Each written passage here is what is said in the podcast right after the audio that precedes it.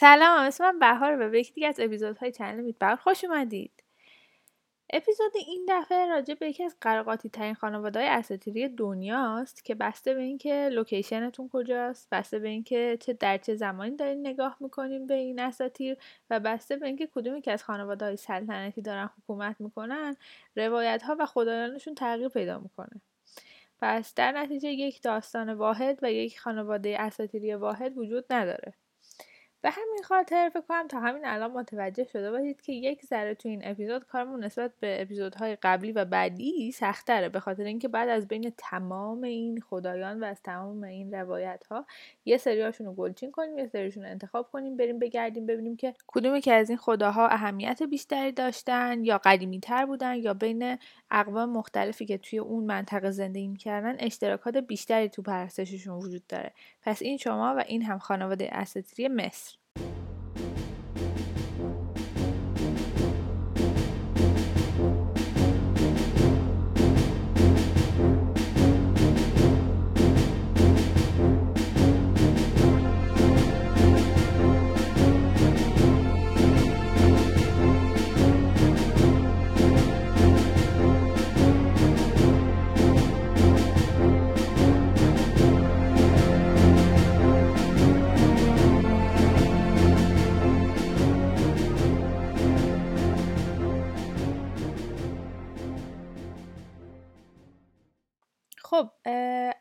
همه باید بیایم راجع به اینکه چرا روایت واحدی از پنتیان مصر نداریم صحبت کنیم. ببینید منابعی که ما از اساتیر مصر داریم خیلی تیکه تیکه است. یعنی به اون صورت یک منبع کتاب واحدی ازش موجود نیست. به خاطر اینکه مردم مصر بیشتر این اساتیر رو سینه به سینه منتقل می‌کردن به هم یا به شکل تصویری کشیده می‌شده روی دیوار هرم ها یا حالا پاپیروساشون خیلی از نراتیو یا اون روایت اساتیری مصری ها گم شده یا حداقل می‌تونیم بگیم انتقال داده نشده. از منابع نوشتاری قابل استنادی که می‌تونیم بهتون بگیم دو مدل متنه. یکیشون اسمش پیرامید تکسته که در واقع روی دیواره هرم هایی که به عنوان مقبره استفاده می شده یه سری متون مذهبی نوشته می شده که مثلا ما افسانه آفرینش یا در واقع داستان اوسایریس رو از روی اونها داریم. یه سری دیگه هاشون هم اسمش کافین تکسته که مردم عادی تر که هرم نداشتن یه سری نوشته ها رو درون تابوت خودشون میذاشتن و توی اون ما می‌تونستیم توصیف بقیه خدایان رو پیدا کنیم. بجز اینا بقیه منابعی که ما داریم بیشتر منابعی که رومیان و یونانیان باستان به خاطر اینکه بیان حالا یه جنبندی داشته باشن از فرهنگ مصر برای خودشون نوشتن و در واقع توی اون دین و اساطیر مصر اومدن معرفی کردن. اما نکته جالبش اینجاست که وقتی که این کار رو می‌کردن میومدن اسامی خدایان مصری رو تبدیل می‌کردن به اسامی خدایان خودشون. یعنی مثلا یونانیان باستان وقتی می‌خواستن راجع به هورس صحبت کنن بهش می‌گفتن آپولو. یا وقتی می‌خواستن راجع به آیسیس صحبت کنن بهش می‌گفتن دیمیتر. حالا همه اینا رو وسط جلوتر میگیم ولی خب بدونید که ما تکست هایی که داریم راجع به خدایان مصر که توسط یونانیان نوشته شده به این شکل موجوده. در افسانه های مصری ما مثل بقیه اساتیر دنیا وقتی که زمان فرق می‌کرده ویژگی ها و روابط خدایان مصر هم با اون تغییر زمان تغییر می‌کرده. به شکلی که تلفیق چند تا خدا یا ظهور خدایان جدید رو می‌تونیم توی دوره های مختلف ببینیم. و اینکه یه نکته قبل از اینکه شروع کنیم بگم که مصر یک کشور واحد نبوده. قبلا مصر اولیا داشتیم و مثل سفلا و حتی خدایان مهم خودشون رو هر کدوم از این بخش مصر داشتن که با همدیگه فرق می‌کردن. به همین خاطر ما می‌خوایم بیایم الان یه سیستمی رو استفاده کنیم که بهش میگن سیستم نه خدایی که حالا اسم لاتینش میشه انیاد که دقیقا برابر واژه یونانی نوحه. این نه خدا تقریبا در همه سرزمین مصر به عنوان خدایان اصلی حضور داشتن و به خاطر همین می‌تونیم مقایسه راحتتری انجام بدیم. از یه شهر می‌خوایم شروع کنیم. این شهر اسمش هلیاپولیسه که یک کلمه یونانی به اسم شهر خورشیده. ببینید توی این شهر ما اولین نشانه های حضور خدایان مصری رو کشف کردیم. حالا چرا خورشید؟ چرا اصلا اسم شهر خورشیده؟ به خاطر اینکه توی مصر خورشید خیلی اهمیت داره. یعنی اهمیتش از تمامی عناصر طبیعی و از تمام ویژگی ها و ابعاد زندگی انسانی بالاتره. به همین خاطر مصری ها چندین خدا دارن که در رابطه با خورشیده.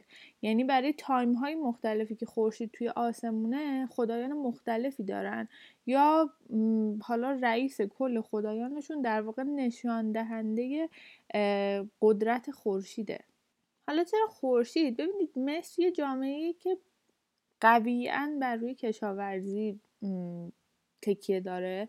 و خب در کنار اینکه رود نیل باید در واقع تقیان می‌کرد و به محصولات کشاورزیشون آب میرسون اگر خورشید نمیتابید عملا مصری ها میمردن از گرسنگی. به همین خاطر در تمامی قسمت های مصر ما این علاقه شدید مصری ها به پرستش خورشید رو می‌بینیم.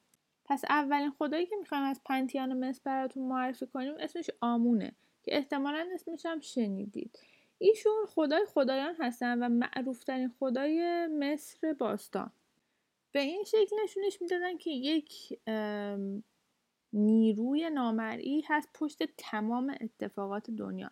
برخلاف بقیه خدا که تقریبا هر کدوم مسئول یک یا چند پدیده طبیعی بودن یا حالا بود انسانی ایشون خدای کیهانی هستن که بقیه خدا می‌تونن جلوه حضور اون باشن. یعنی خدایان دیگه قدرتشون رو از وجود آمون می‌گیرن. در گذر زمان برای اینکه اهمیت آمون رو خیلی زیادتر کنن این خدا تلفیق میشه با یه خدای به اسم را برای همینه که ما خیلی اسم آمون را رو میشنویم.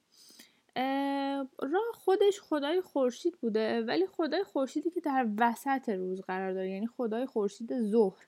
چون به جز خدای خورشید ظهر ما خدای خورشیدی داریم که در زمان طلوع آفتاب پرستش میشه. به اسم خپری و یه خدای خورشید غروب کننده داریم به اسم آتوم.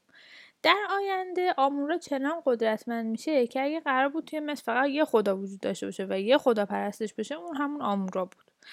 به طوری که انقدر حضورش در متون مذهبی و فرهنگی مشهوده که هیچ کدوم از خدایان دیگه مصر انقدر ما در هیچ جا حضورش رو احساس نمی کنیم تعداد معابد تعداد چیزهایی که در رابطه باش نوشته شده نشانه هایی که توی قصرها و کاخها وجود داره همه و همه نشون میده که آمون را چقدر نفوذ زیادی داشته به عنوان یه خدا در مصر باستان حالا یه ذره بیایم راجع به خانواده اساتیری مصر براتون صحبت کنیم. آمون پدر شو و تفنته که به ترتیب خدای هوای خشک و الهه رطوبت هستند این خواهر و برادر فرزندانی پیدا می‌کنن به اسم گب خدای مذکر زمین و نوت الهه مؤنث آسمون که تقریبا میشه گفت خیلی استثنایی که خدای زمین مذکر باشه و خدای آسمان مؤنث یعنی یکی از معدود دفعاتی که ما تو اساطیر همچین چیزی رو می‌بینیم. شو که پدرشون باشه وسط این دوتا خدا قرار می‌گیره باعث میشه که زمین و آسمون از همدیگه فاصله پیدا کنن و یه محیط زندگی ایجاد بشه. این دوتا پدر و مادر چهار تا از معروفترین خدایان مصری هستن که نسل اصلی خدایان مصری به حساب این چهارتا دو جفت دختر و پسر هستن که جفت اول خیلی معروفن. ایزیس یا آیسیس و همسرش اوسایرس که الهه زندگی و جادو و خدای گندم و دنیای مردگانن. اوسایریس رو با یک سر سبز انسان نشون میدن و جفت دوم ست خدای سیاهی و پلیدی و نفتیس که الهه مرگ و تاریکیه.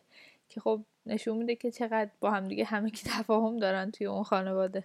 آخرین خدایی که جزو این pantheon اسمش هورسه که پسر آیسیس و اوساریسه و با سر عقاب نشونش میدن. اولین فرعون مصر محسوب میشه که بر حکومت بقیه فرعون ها نظارت داره و یه جورایی هر فرعونی خودشون می‌خواد نواده هورس نشون بده. علاوه بر این خدایان خیلی تعداد زیادی دیگه هم خدا داریم که چون یک دست پرستش نمی شدن نمی‌تونیم جزو اون پنتیان نو خدایی معرفیشون کنیم ولی به برخیاشون اشاره می‌کنیم. یه کانسپتی وجود داره به اسم الهه های چشمان را که معمولا چهار تان سخمت، هاتور، باسمت و نیت. کار این چشمان را انجام یه سری مأموریت بوده که را براشون تعریف می‌کرده که این مأموریت ها معمولا خشم بودن.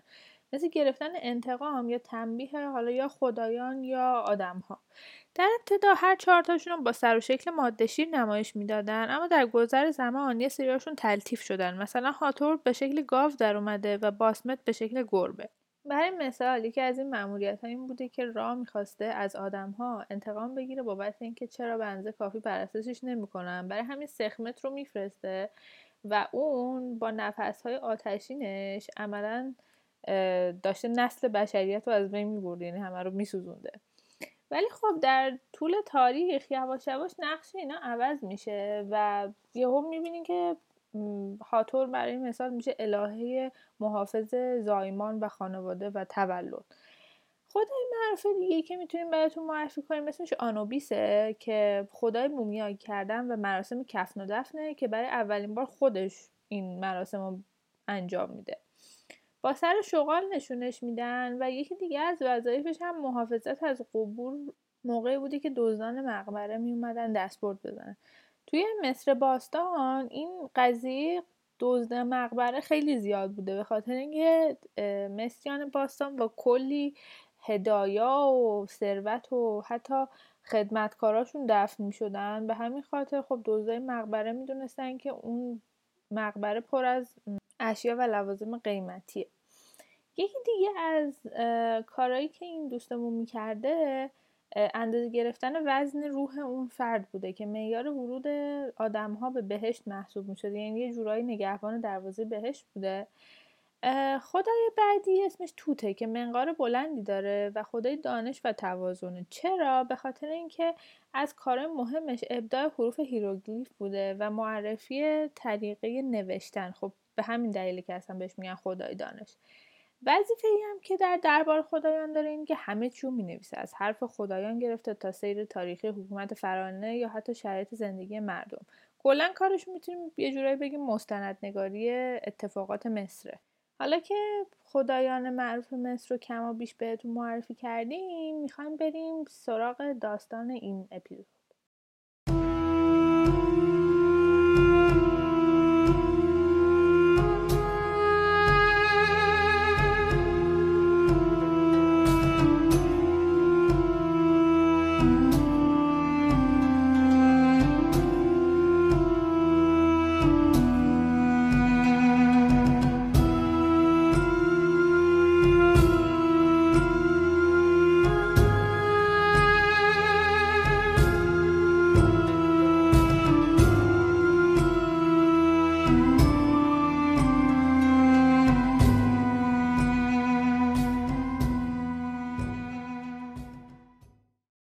داستان این دفعهمون در واقع یکی از مهمترین و معروفترین داستانها و اساتیر مصر باستان محسوب میشه و جالبیش اینجاست که تاریخ نوشته شدنش به این شکلی که الان من می‌خوام براتون تعریف کنم حدودا 24 قرن قبل از میلاد مسیحه.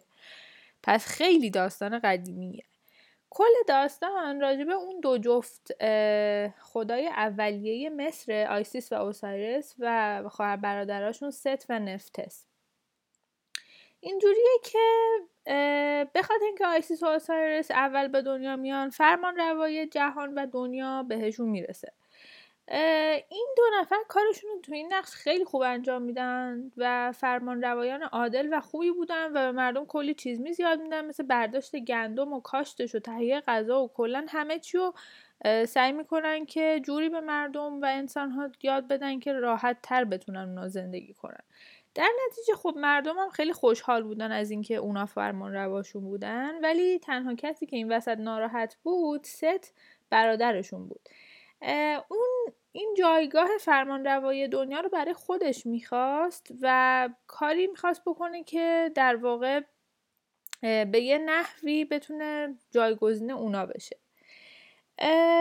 برای همین میاد یک نقشه میچینه. حالا ببینید این دلایلی که چرا ست این کارو می‌کنه خیلی جاها حتی گفته میشه به خاطر اینکه اون دوست داشته بوده که مثلا با همسر اوسایرس ازدواج کنه. ولی خب حالا این یکی دیگه از دلایلش می‌تونه باشه. کاری که می‌کنه این که منتظر میشه اوسایرس از دنیای آدم ها که داشته فرمان روایی می‌کرده بهش برگرده به دربار خدایان. و قبل از اینکه این اتفاق بیفته چند نفر میفرسته پیش اون که اونا یواشکی ابعاد بدن اوسایرس رو اندازه گیری بکنن. بعد دستور میده که یک جعبه چوبی که دقیقا اندازه بدن اوسایرس ساخته بشه و وقتی که اوسایرس برمیگرده باهاش شرط منده که تو امکان نداره توی این جعبه جاشی. خب قسمت بعدی رو احتمالا می‌تونید حدس بزنید اوسایرس میره وارد جعبه میشه و به محض اینکه در واقع جا می‌گیره توی جعبه ست درهای جعبه رو میبنده با سرب در واقع میپوشونه اون جاها رو و میندازه کل جعبه رو توی نیل. آیسیس تو این فاصله هی ناراحت از اینکه چرا شوهرش رو پیدا نمی‌کنه هی میگرده میگرده میگرده بالاخره پیداش می‌کنه. و خب چون نمی‌دونستی که ست همچین کار کرده به برادرش ست خبر میده که مثلا بیا پیداش کردم کمکم کن که اینو از توی رودخونه در بیاریم. ولی خب ست وقتی که می‌رسه متوجه میشه خب هنوز اون زنده است توی جعبه. بر همین جعبه رو تیکه تیکه می‌کنه. حالا چند تا روایت وجود داره؟ یا میگن 14 تیکش می‌کنه یا میگن 42 تیکش می‌کنه. این 42 تیکه تعداد در واقع استانهای مصره. در اون زمان. و خب به خاطر اینکه هر کدوم از این تیکه های بدنش تو یکی از این استان ها میفته ما می‌بینیم در سرتاسر سر مصر برای اوسایرس مقبره های زیادی ساخته میشه. آیسیس خیلی ناراحت میشه از این قضیه و انقدر گریه های بلندی می‌کنه که راه صداشو میشنوه و بالاخره موافقت می‌کنه با اینکه کمک کنه تا تیکه های همسرش پیدا کنن همه تیکه ها به جز یک تیکه پیدا میشه و اون یه تیکه خیلی در واقع لازمه برای تولید مثل. آنوبیس و توت اولین مومیایی رو انجام میدن و اون قطعه که پیدا نشده رو با چوب جایگزین می‌کنن. و از اونجایی که آیسیس الهه جادوه و دوتا بال جادویی داره بالای جسد همسر شروع می‌کنه به بال زدن و پرواز کردن و خب یه کار جادویی می‌کنه تا اینکه اوساریس برای مدت خیلی کوتاهی به زندگی برمیگرده. تو این فاصله آیسیس حامله میشه و خب اون بچه کسی نیست جز هورس. هورس به خاطر اینکه اموش اذیتش نکنه در خفا به دنیا میاد و در خفا هم بزرگ میشه. ولی وقتی که بزرگ میشه بهش میگن که آره تو باید بری و حکومت به حق خودتو از عمود پس بگیری. به جنگ عموش میره و این جنگ به این شکله که یک سری داور میشینن و حکمیت می‌کنن بین اینکه کی برنده این جنگ میشه. در آخر هورس برنده میشه و خب جایگاه فرمانروایی کل دنیا رو به دست می‌گیره و همینطور اولین فرعون و فرمانروای بر حق مصر میشه. یه نکته که هست متوجه شدید که بیشتر شخصیت ها توی داستان ها با خواهر یا برادر خودشون ازدواج می‌کنن و این رسم تا اواخر حتی وجود حکومت مصر باستان در حکومت باقی میمونه به خاطر اینکه اولا حکومت درون خانواده سلطنتی بمونه دوم اینکه توجیهشون بود که خب این جوری بوده که خدایان زندگی می‌کردن و ازدواج می‌کردن و نسلشون ادامه پیدا می‌کنه. خب اینجا این داستان و این اپیزود به پایان می‌رسه. ما کارمون با خدایان مصری تمام نشده. در اپیزودهای خیلی خیلی بعدی دوباره بهشون سر می‌زنیم راجع به چیزهای دیگهشون صحبت می‌کنیم. ولی فعلا برای این اپیزود خدا نگهدار و با امید دیدار.